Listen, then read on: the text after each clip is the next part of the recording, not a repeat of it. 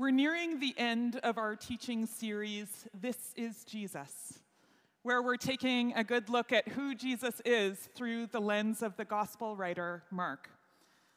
If you want to follow along with today's passage in your own Bible or your Pew Bible, it's found Mark chapter 12, verses 38 to 44, and that's on page 49 to 50 near the back of the Pew Bible. Our story today is a study in contrasts. On the one hand, we have Jesus' condemnation of the scribes, the teachers of the law of Moses, some of the most respected people in society. On the other hand, we have Jesus pointing to the actions of a poor widow, one of the most vulnerable people of society. On the one hand, we have hypocrisy and greed. On the other, hidden faithfulness and extreme generosity. On the one hand, corruption. On the other, pureness of heart. And together, these contrasts paint for us a picture of what it can mean to love God with our whole heart and mind and soul and strength, and to love our neighbors as ourselves. To begin with, the scribes. We hear a fair bit about this group of people in the Gospel of Mark. They are the intelligentsia, the learned ones, the ones who know the law of Moses backwards and forwards. They're the ones who interpret that law to the people and help show them the way to God.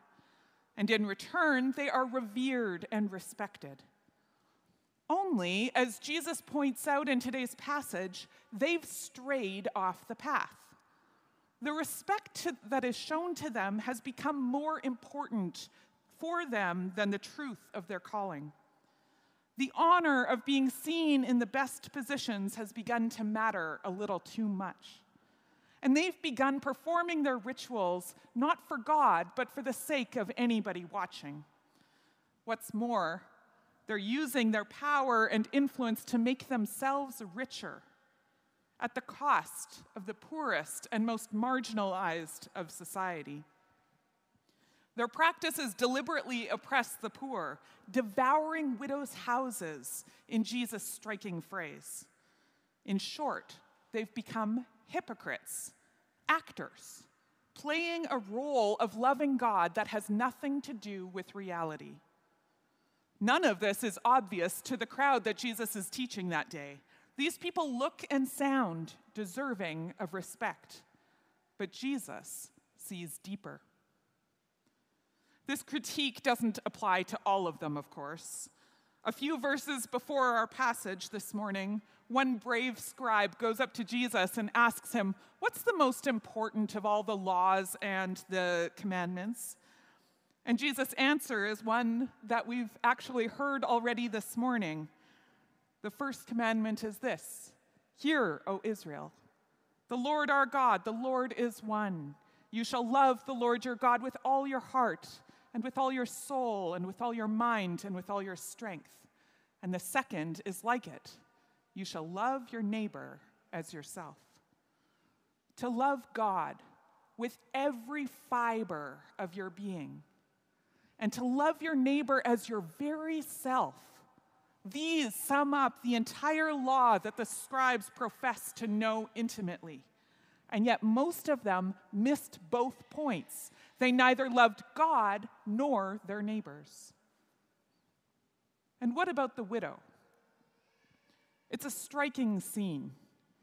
Jesus is now outside the temple in the court watching people put money into treasury boxes wealthy people are coming and putting in their contributions.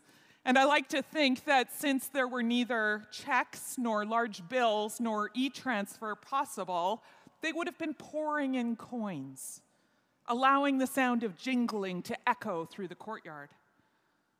And then after them, the widow comes and she carefully places her two tiny coins on top of the mound of coins immediately to be lost in the pile.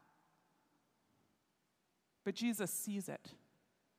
He knows that it isn't just two coins to her, it's everything.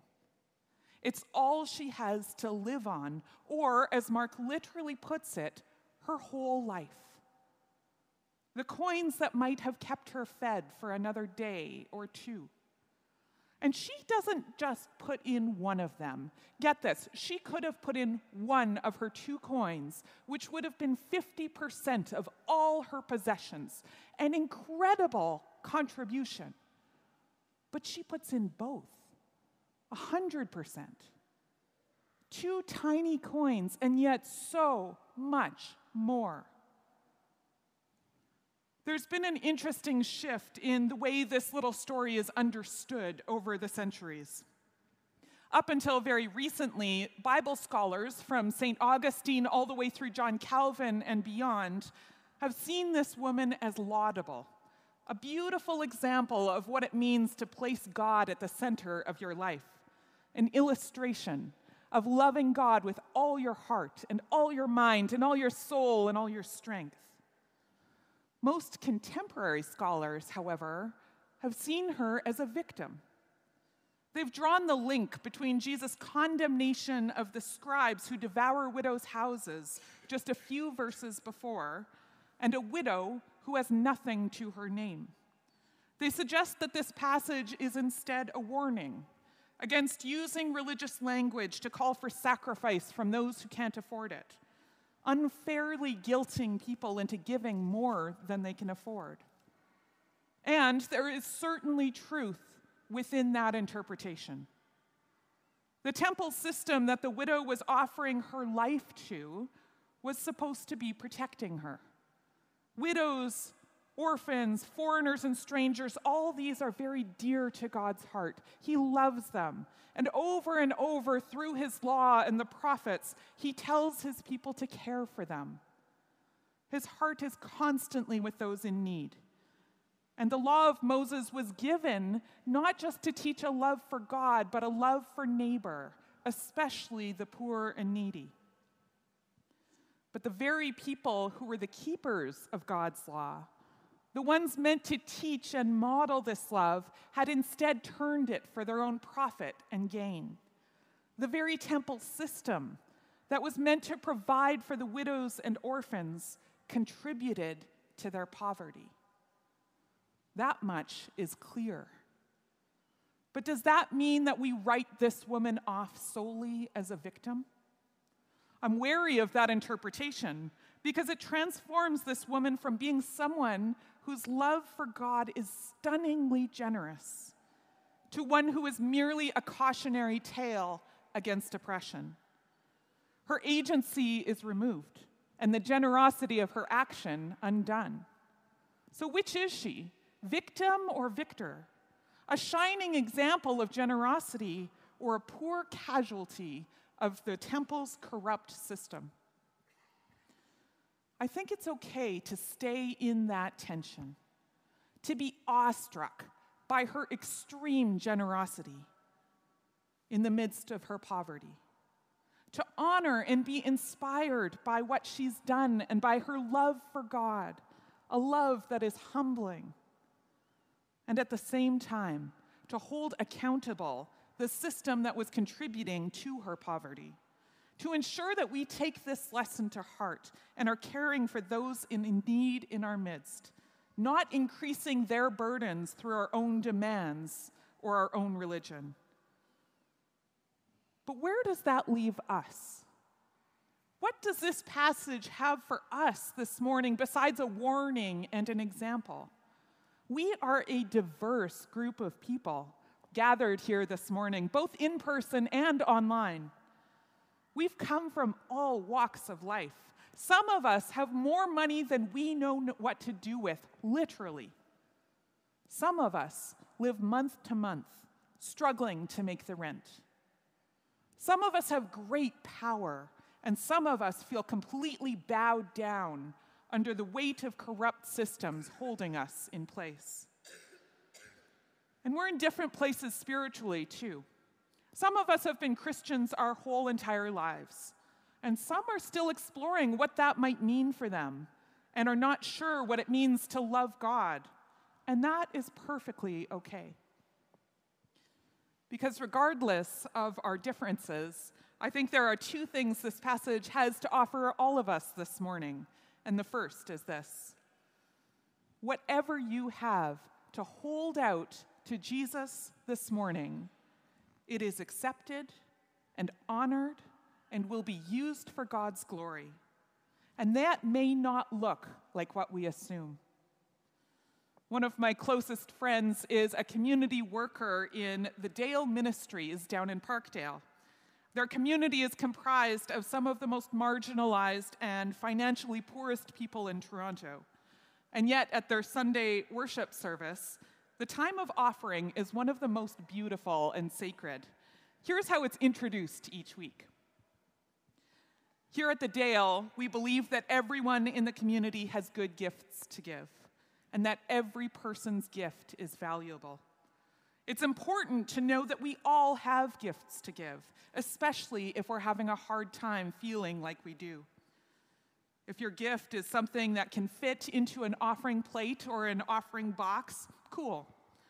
But maybe instead, it's the gift of your time, or doing dishes, or offering a word of encouragement. Whatever it is, your gift is important and will be used for God's glory here in Parkdale. If you want to just offer your gift in prayer, do that.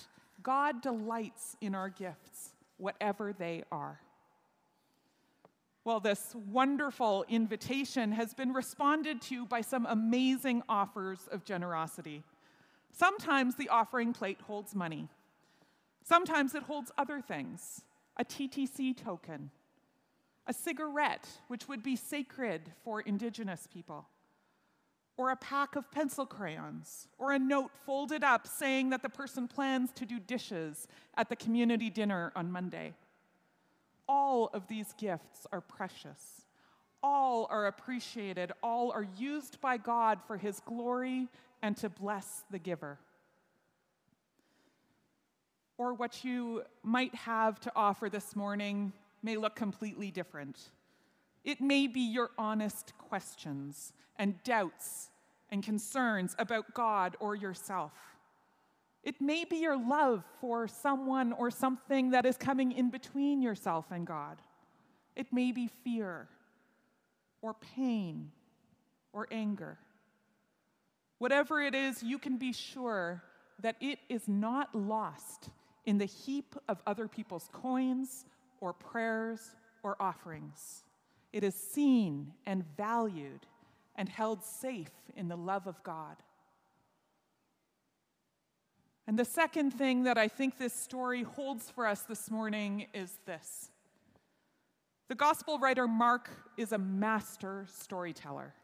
And he ordered his accounts very specifically, and he used his words very specifically. Immediately after our passage this morning comes Jesus' prediction of the destruction of the temple, which Tyler preached on last week. The destruction of the system that was so corrupt and broken. And Mark's particular wording and the way he carefully places this little story of the widow between the corruption of the scribes and the destruction of the temple, it's more than just an example of generosity or a cautionary tale. It's a foreshadow of what's to come. Just as this woman laid down her whole life for something that was corrupt and condemned, so too, a few days later, Jesus would give his whole life, all he has to live on, for a corrupt and condemned humanity. He would offer up himself, pouring out his life to give us a new way to meet with God, not through the old broken system of temple sacrifices and offerings, but through himself. And in place of the old temple, Christ is raising up a new temple, one formed not of buildings, but of people. People with the Holy Spirit living in us, who are learning together how to love God and love our neighbor, to care for the poor among us and the widow and the orphan, to work for justice for the oppressed, to lift our voices for those who are voiceless, and to give love to those who are lonely. We are invited to offer up ourselves, souls and bodies, for the love of a God who sat in a temple courtyard and watched a widow offer up her whole life in two small coins, and then who turned around and offered his whole life on the cross. This is amazing love. This is Jesus. Amen.